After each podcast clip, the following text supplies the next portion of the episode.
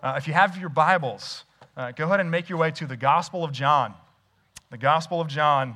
Uh, if you're using one of those black hardcover Bibles, page 886 uh, is where you find the first chapter of the Gospel of John. Over the, uh, the Thanksgiving weekend, so last weekend, uh, I was scrolling through Netflix. We had a little bit of downtime at home with the families, maybe many of you did. Was scrolling through Netflix, uh, and they just released a number of new holiday shows, holiday themed shows and movies. Uh, one that they seemed particularly intent on promoting, at least when I was on there, uh, was called Christmas Chronicles. Uh, um, I don't know if any of you have gotten to see that yet. I've actually heard in the last week or so that it's a, it's a really cute, fun, and, and well done family movie, kind of in the vein of like the Santa Claus. Um, so I heard, heard good things about it, haven't seen it myself. But what caught my attention uh, was that in this preview clip that automatically plays, right, when you're kind of scrolling through, uh, Santa Claus, who's played by Kurt Russell in that movie, he's on some kind of mission uh, to rescue Christmas. It's about as much as I know because I haven't seen it.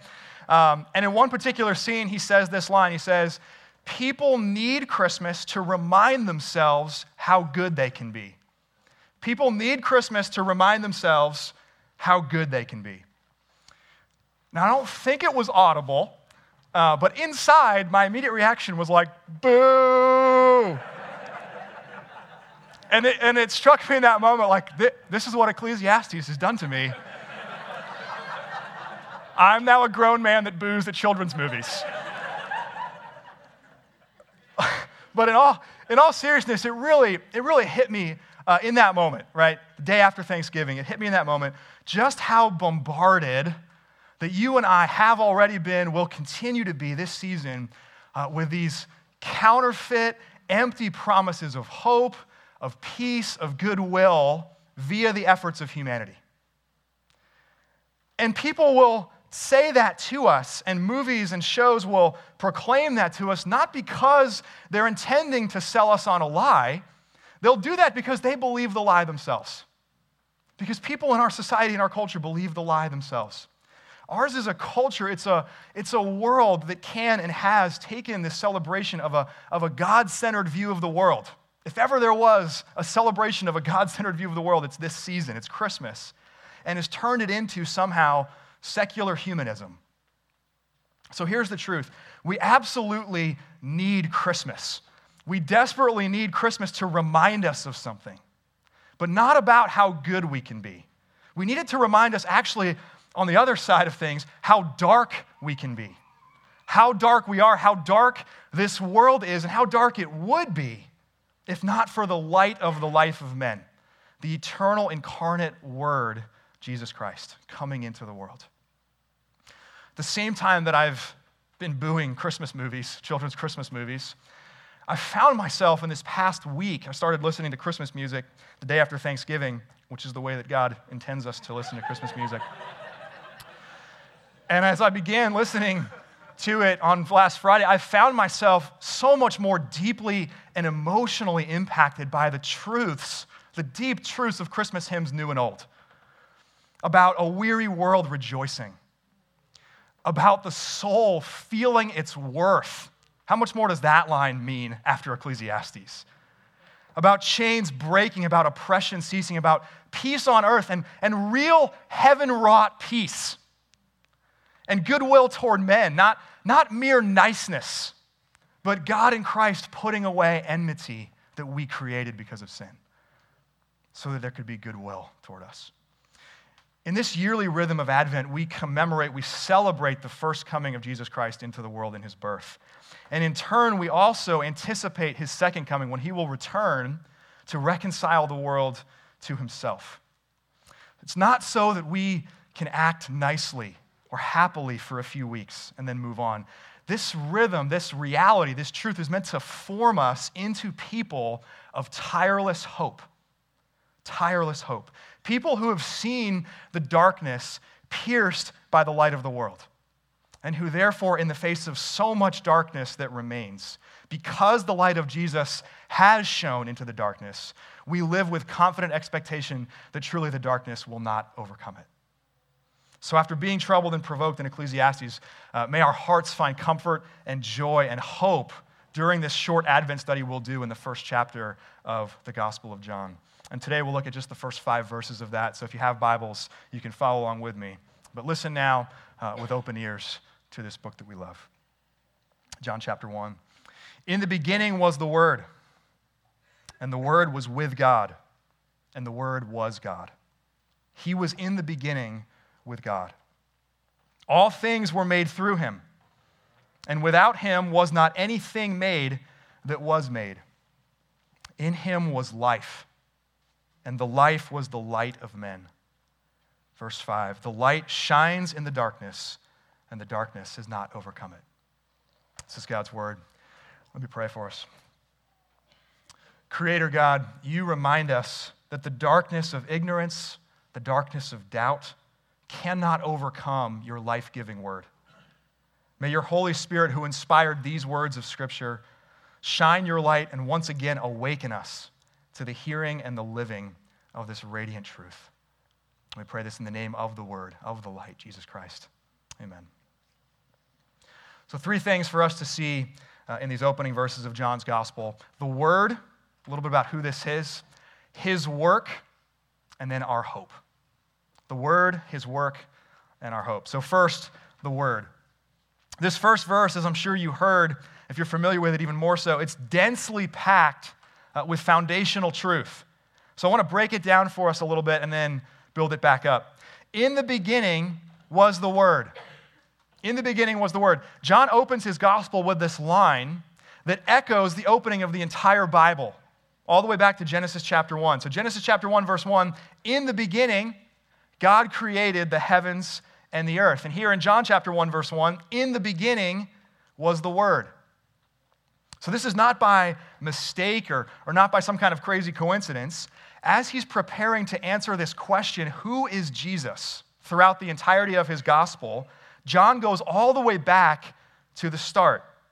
And he alludes to the fact that just as Genesis 1 was this account of creation, how did everything come into being? Now, the entrance of this word into the world is the start of a recreation. Not until down in verse 14, which we'll get to next week, do we definitively learn the identity of this word, capital W. But this is Jesus, as it says in verse 14, this, the only Son from the Father. But even from this opening line, and then knowing that John is writing a gospel, which by definition is an account of the person, the work, the teachings of Jesus Christ, we know who John is referring to even here from the get go. Why call Jesus the Word? Why not just say, in the beginning was Jesus?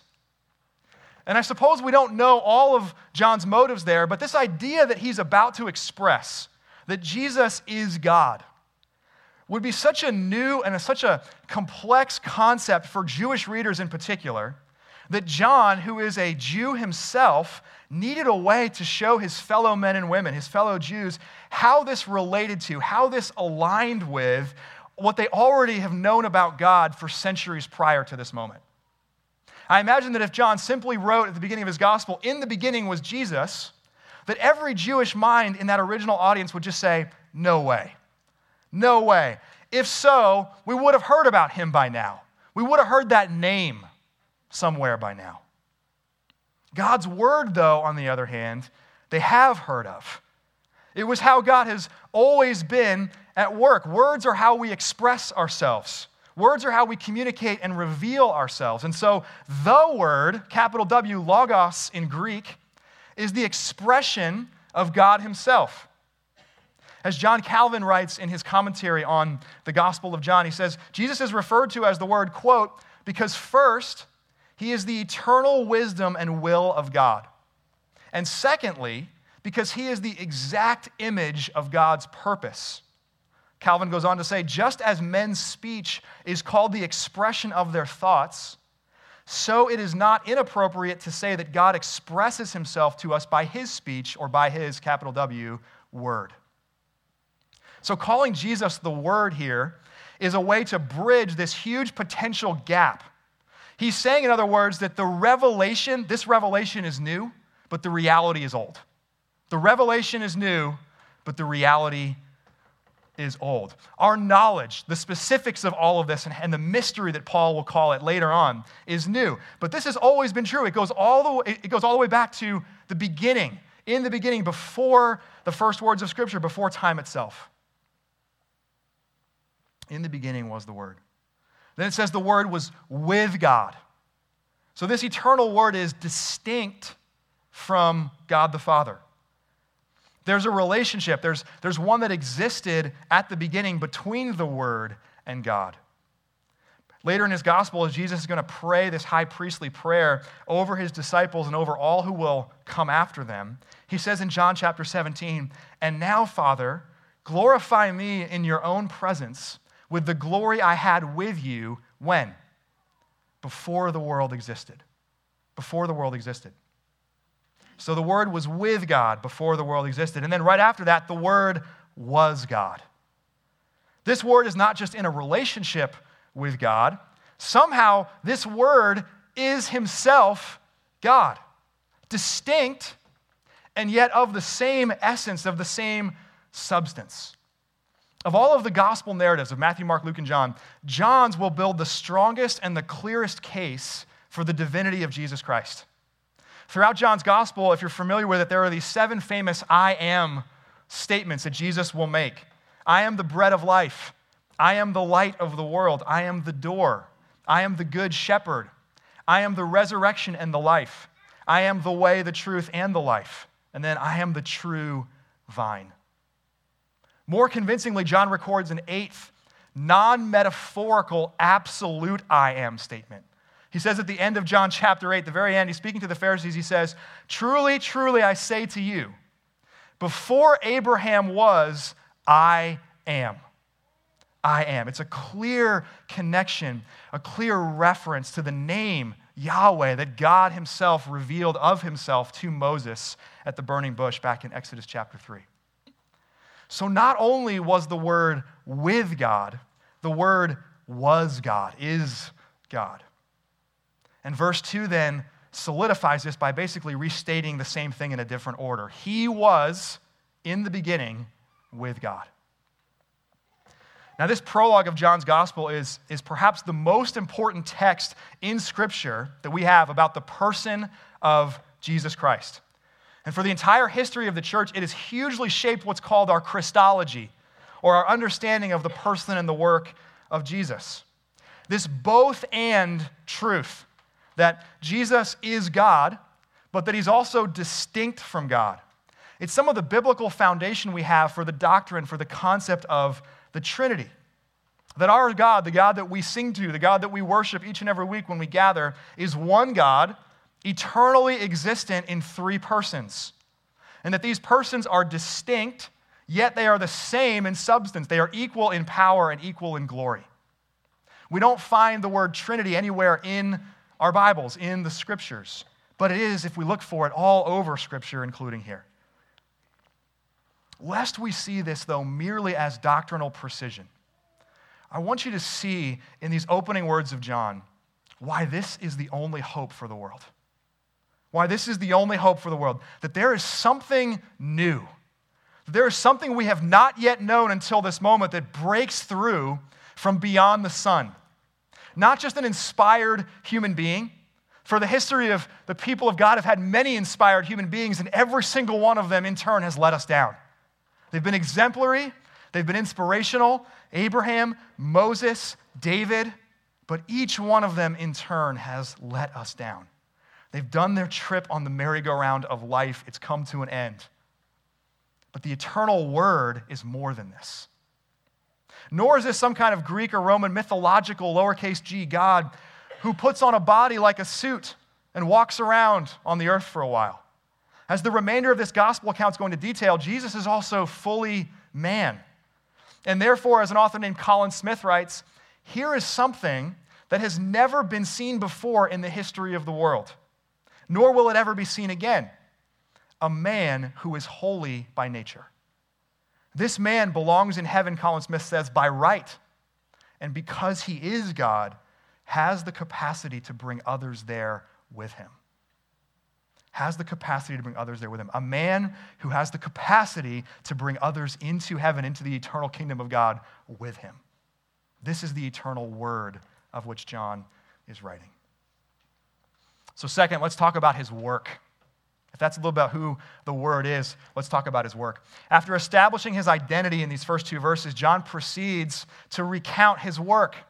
And he says there in verse 3 All things were made through him, and without him was not anything made that was made. Here's where calling Jesus the Word ties in with what the people of God have known and affirmed about God for centuries. Psalm 33 verse 6 says, By the word of the Lord the heavens were made, and by the breath of his mouth all their host. Or more simply, if you read Genesis chapter 1 in the creation account, the creation narrative, uh, it just simply says, God said, and there was. Over and over again, God said, and there was. God said, and there was. So for their entire history, the people of God have known that God spoke the world into existence by the breath of his mouth. And here we see that that word was personal, it was a person. That, that God the Son, Jesus Christ, was the agent of creation. In his letter to the Colossians, we heard Nate, as he was leading liturgy a little while ago, read from this as well. The Apostle Paul affirms the same thing. Colossians 1:16 says, For by him all things were created, in heaven and on earth, visible and invisible whether thrones or dominions or rulers and authorities, all things were created through him and for him. And especially here in John chapter 1, as there's this backdrop comparing the opening of John's gospel to the beginning of Genesis, the real meaning and the real beauty of this imagery of light into the darkness starts to take shape. Because we know Genesis 1 1. In the beginning, God created the heavens and the earth. But the next few verses that follow say this The earth was without form and void and what? Darkness was over the face of the deep. And the Spirit of God was hovering over the face of the waters, and God said, Let there be light. Let there be light. And there was light. And God saw that the light was good, and God separated the light from the darkness. So the power and the grace of God is demonstrated from the very beginning of time by this creation of light by the separation of light from darkness. The darkness was empty, it was orderless, it was formless, it says it was void. And so, the first thing that God the Word made, the first thing that God spoke into existence was light. So, when John chapter 1 refers to Jesus as light in the darkness, and he does that against the backdrop of Genesis 1, it's a massive statement. There's a couple components to it. For one, this is the light of knowledge or what we'd call revelation. It's the light of knowledge. Since that moment of creation, Genesis 1, God has been revealing himself to the world. What can be known about him is seen, it's perceivable in all that God has made. So, light in the darkness is the beginning of God's revelation of himself to the world. And now, John is saying, in the advent of Jesus, the incarnation of Jesus, and we'll talk more about the incarnation next week, the light is coming into the darkness again. So it's a further revelation of God Himself to the world. And we, as Christians in the 21st century, we take that for granted. We take that for granted because for a couple thousand years, we've been able to live with this truth, this revelation of God in our rearview mirror. So we and our parents and our grandparents and our great grandparents, all the way back for generations, have been able to know, because this was written down for us, have been able to know God's revelation of himself in the person of Jesus Christ. That Jesus took on flesh and dwelt among us. That the apostles saw it and testified to it, and that they wrote it down and entrusted it to faithful people who would entrust it to others and pass it all the way down to us in the present. But this is where I said that if you leaned into Ecclesiastes, it would make your celebration of Advent that much sweeter. Because imagine not having this revelation. Imagine the relative darkness that that would be compared to the light of revelation that we have now.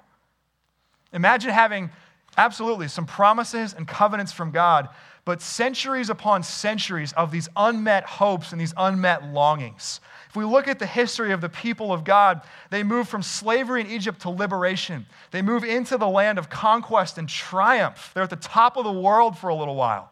But then there's this massive decline all the way to the point of being conquered and being sent into exile.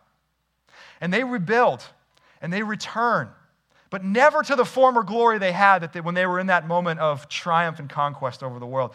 To the degree that if we read the book of Ezra toward the end of the Old Testament, he writes that many of the priests, many of the Levites who saw, who saw Solomon's temple previously, when they see the new temple rebuilt, they weep with grief because it doesn't compare to the glory of the former.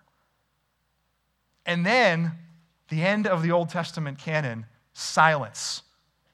No revelation from God, no authoritative or prophetic voice proclaimed for the people of God to follow.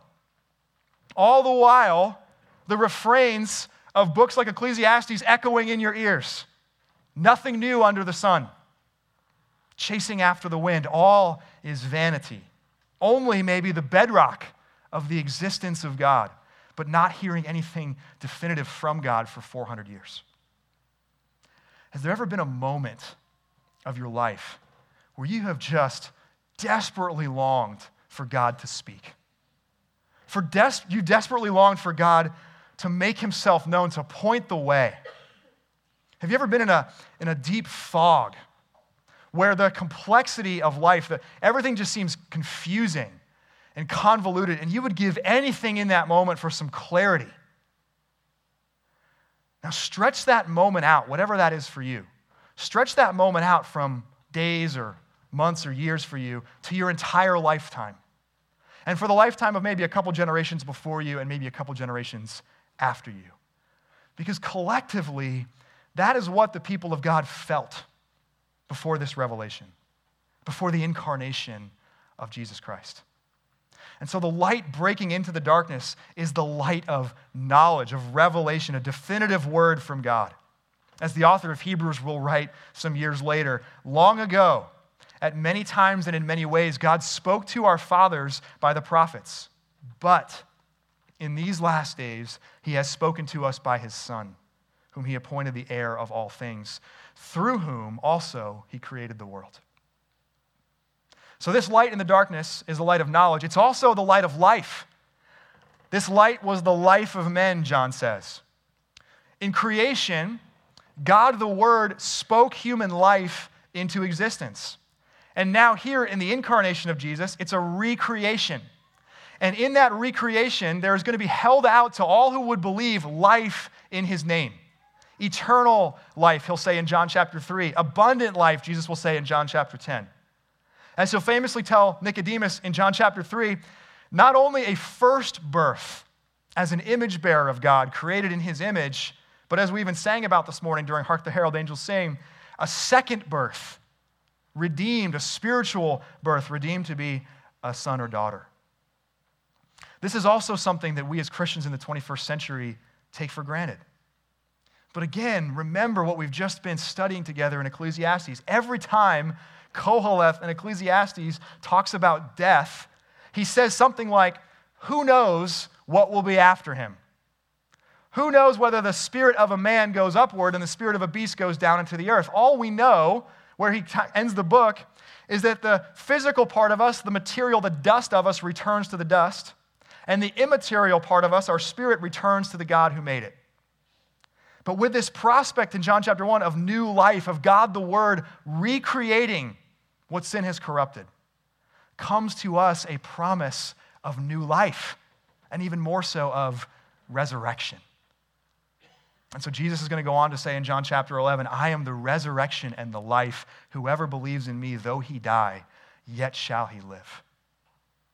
This is, if this has become stale to your mind and heart, this has become rote to your mind and heart, really think about this. Really look at this, especially in light of Ecclesiastes, and let your heart be, be again stirred into affection for what God has done as he's revealed Jesus. This is unfathomable, piercing light into the darkness of death, into the unknown and the despair and the fear of death. that in God the Word was life, and that He will impart this life to all who trust in Him. So, Jesus the Word reveals, gives this light of knowledge. Jesus the Word creates and recreates, giving the light of life. And ultimately, Jesus will save. He brings the light of hope. And so, lastly, let's talk about our hope. Our hope. As we arrive in December, maybe some of you find yourself there as well. Um, I've been, even certain days of this week, just overwhelmed by a sense of darkness. Uh, and that's been immensely personal for me. I've been overwhelmed this week by the darkness that continues to exist in my own heart, my selfishness, even with even last night with my own family and my kids, uh, my own proclivity to, to want to try to grasp tightly to life and take control of life and keep that in my own hands, the different sin patterns that ripple out of my functional disbelief, unbelief, rejection of God. I'm also, and I've been there this week too, overwhelmed by the darkness of the world, by the, by the cancer diagnoses, by the broken marriages, by the broken friendships, by the, man, the pervasive sense of shame and insecurity that so, so many of us carry with us all the time. And I've been overwhelmed on top of that by the evil darkness that just continues to persist in our world. Whenever John uses this term, the world, it's a really loaded term in his gospel. It means humanity set in opposition to God. Humanity set in opposition to God. And make no mistake about it, I don't know that we could kid ourselves to think anything other, but left to ourselves, we are humanity set in opposition to God. And that's true from far away places, like reading this week about the people of North Sentinel Island who killed a missionary that came to them seeking to share and proclaim the love of Jesus among them. That's true in our own neighborhoods and our own nation, where, I mean, news story after news story, we just keep seeming to be unable to value life. We just keep seeming to devalue human life, whether that's unborn life or lives of the poor and the marginalized that are already outside the womb. We just can't seem to actually value human life. The darkness among us is prevalent and it is pervasive. So, why even bother? Why get up in the morning and make an effort? Why get up tomorrow morning and pursue faithfulness in your life? This I would, I would commend to you, friends. I would implore you to see this, is the only reason why. Because in Jesus, the Word was life. And that life was the light of men and the light has shone in the darkness, shines in the darkness, and truly the darkness will not overcome it. In fact, think of it this way every morning you get up can become for you a tangible reminder of this that all of creation exists around you today, testifies to that original moment when God the Word spoke light into the darkness. And because of that, every day becomes a reminder and it becomes one more day of fulfillment that in Christ the darkness does not overcome the light. Every morning you get up and you see the light pierce the darkness, it reminds you of what God has done since the beginning and what God has done definitively in the person and work of Jesus Christ.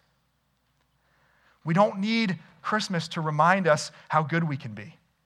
We need Christmas to remind us that though sin has corrupted and fractured all that God made good in the beginning, that though Satan and the world set in opposition to God will try to snuff out the light, it will fail and it will fall and it will not overcome. So, oh, that we would be, and may we be renewed in it this season, a people of tireless hope. Unrelenting, unshakable, undeterred hope in the midst of the darkest aspects of our own lives and of this world that we would be people who never lose heart. There's a song by a band called Need to Breathe. The song is called Wasteland. And it has this great line in the chorus. It says in that line, In this wasteland where I'm living, there's a crack in the door filled with light. And it's all that I need to get by. As Christians, as those who are formed, who are being formed by our celebration of the incarnation of Jesus Christ in Advent. This is no mere optimism. This is no mere wishful thinking for us. This is our confident expectation. This is our hope. that the earth was without form and void, darkness over the face of the deep, and the word said, Let there be light. So when sin fractures and corrupts what God made good, the word says again, Let there be light. When it seems to you that darkness of the darkness of this world is consuming, when it seems like there's no light left to be found, know that this is far from the first time the people of God have experienced that and been there. And instead of despairing, may we be formed in this even more this season. May we lift our eyes and look for the light. May we open our ears and listen for the refrain, let there be light. Because as sure as the sun will rise tomorrow morning to yet again pierce the darkness, the advent of Jesus Christ is our hope. It is our assurance that light will shine in the darkness and the darkness will not overcome it. Amen. Pray for us we cry out and we confess, Lord Jesus, the Word made flesh, that we need your light to pierce the darkness. We need that in the darkness of our own hearts. We need that in the darkness of this world. And we have seen this week and every week the prevalence, the persistence of darkness in us and around us. And we long for the day and we anticipate the day, especially in this season, your second advent, your second coming, that you will come again to complete the work you began, to reconcile the world to yourself, to make all things new. But until that day, may we be people of tireless hope. May we be people who perceive the light that has broken into the darkness. Confident that you will continue to pierce what is dark in our lives and in this world. And as we so desperately need it, we come to this table again now dependent upon your grace, receiving your grace, that we would be people who receive the light, that we would be people sent out with that light, that we would be heralds of tireless hope from the only source that there is tireless hope Jesus Christ, the Word became flesh who came to dwell among us. Pray this in your name. Amen.